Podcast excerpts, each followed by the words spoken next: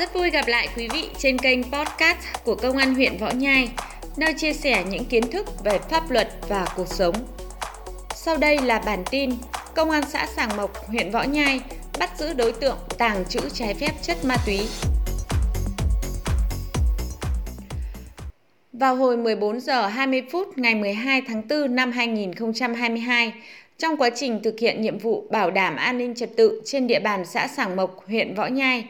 khi đến đoạn đường liên xã Sàng Mộc Thượng Nung tại xóm Bản Trương, xã Sàng Mộc, tổ công tác của công an xã Sàng Mộc đã phát hiện đối tượng Nguyễn Xuân Trường, sinh năm 1973, có hộ khẩu thường trú tại xóm Khuôn Ngục, xã La Hiên, huyện Võ Nhai, có dấu hiệu tàng trữ trái phép chất ma túy.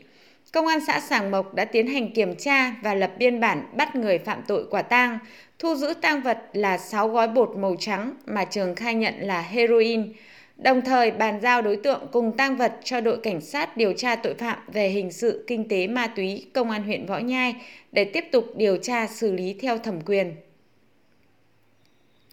Kết quả giám định kết luận tang vật thu giữ được là ma túy loại heroin với tổng khối lượng là 0,41 gam. Hiện cơ quan cảnh sát điều tra công an huyện đang củng cố hồ sơ vụ án và tiến hành hoạt động điều tra theo quy định.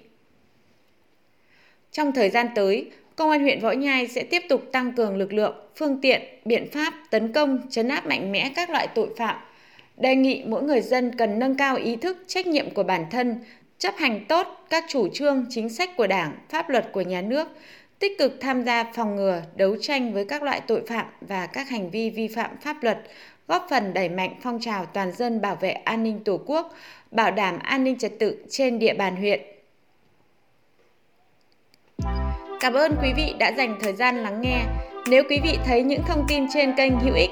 xin hãy ấn nút follow đăng ký kênh, tải xuống để nghe và chia sẻ cho mọi người để cùng đón nhận những thông tin hữu ích về chủ đề pháp luật và cuộc sống trong những số podcast tiếp theo của chúng tôi.